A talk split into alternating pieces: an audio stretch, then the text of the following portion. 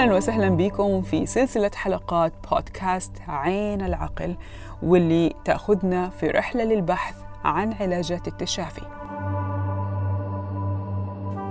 لذلك أنصحكم بالاستماع للحلقات ابتداء من الحلقة الأولى بشكل متسلسل.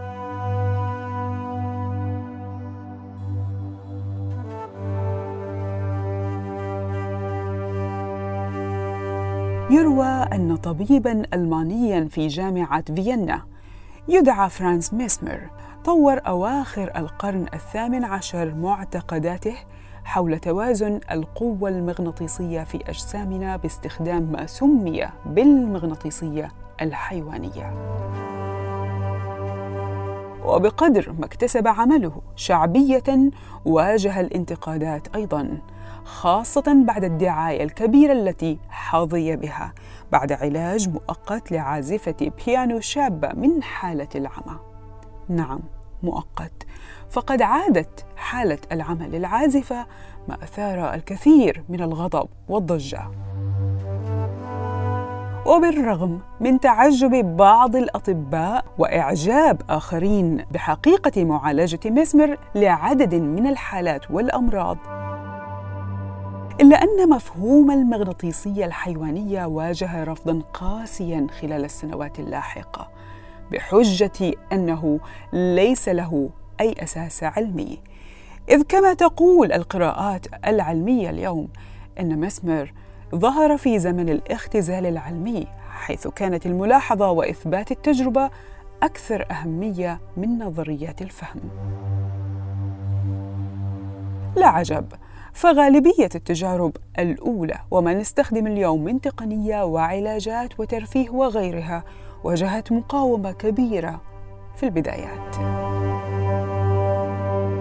لاحقا بعد أقل من قرن وتحديدا في منتصف القرن التاسع عشر عاد طبيب العيون الإسكتلندي جيمس بريد لتتبع خطوات فرانس ميسمر ليصيغ ما يسمى بالتنويم المغناطيسي وهي كلمة ربطت بين المغناطيسية التي استخدمها ميسمر وبين هيبنوسيس التي استخدمت من اليونانية وتعني النوم.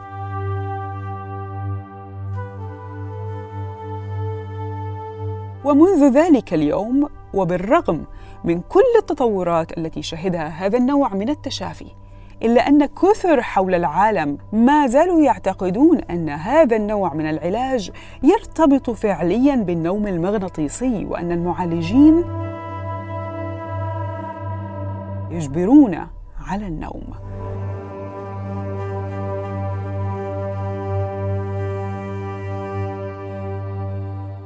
رغم أن العلم قد أثبت أن الأمر لا علاقه له بالنوم الذي نمنحه لأجسادنا كل يوم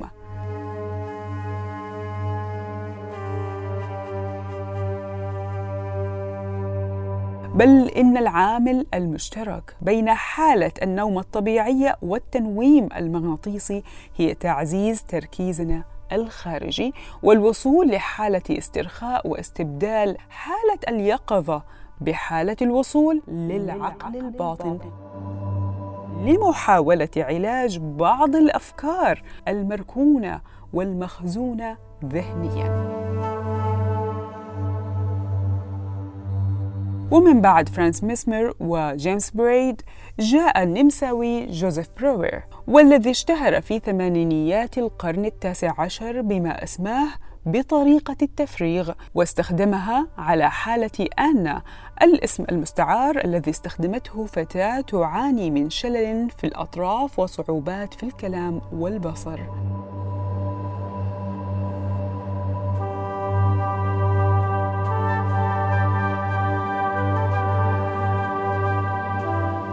غير أن أعراضها كانت تخيف أثناء حديثها لبروير خاصة تلك المتعلقة بمشاعر الطفولة.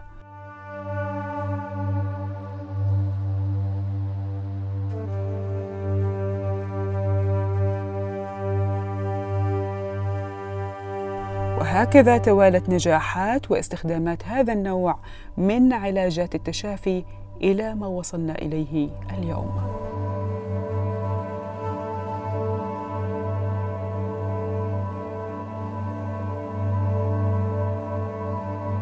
ويعد الطبيب النفسي الأمريكي ميلتون إريكسون الشخصية الأبرز في التنويم المغناطيسي الحديث إذ كان بارعاً في استخدام اللغة بشكل خلاق ومريح مع مرضاه لمحاكاة العقل الباطن. كما تميز عن من سبقوه بتركيزه على مساعدة المرضى للتخلص من أعراضهم عن طريق إيقاف وظائف الدفاع بدلا من الطريقة القديمة في تحديد سبب الأعراض.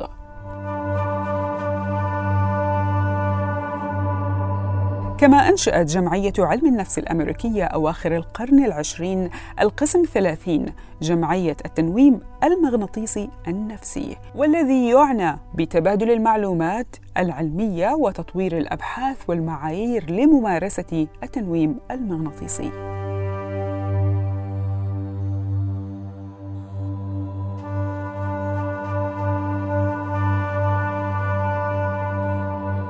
هذه هي الحكاية المختصرة لقصة طويلة خلف ما يسمى اليوم باللغة العربية التنويم المغناطيسي أو ما يحاول المختصون تسميته بالعلاج الإيحائي لقبوله اجتماعيا والتوقف عن الخوف منه.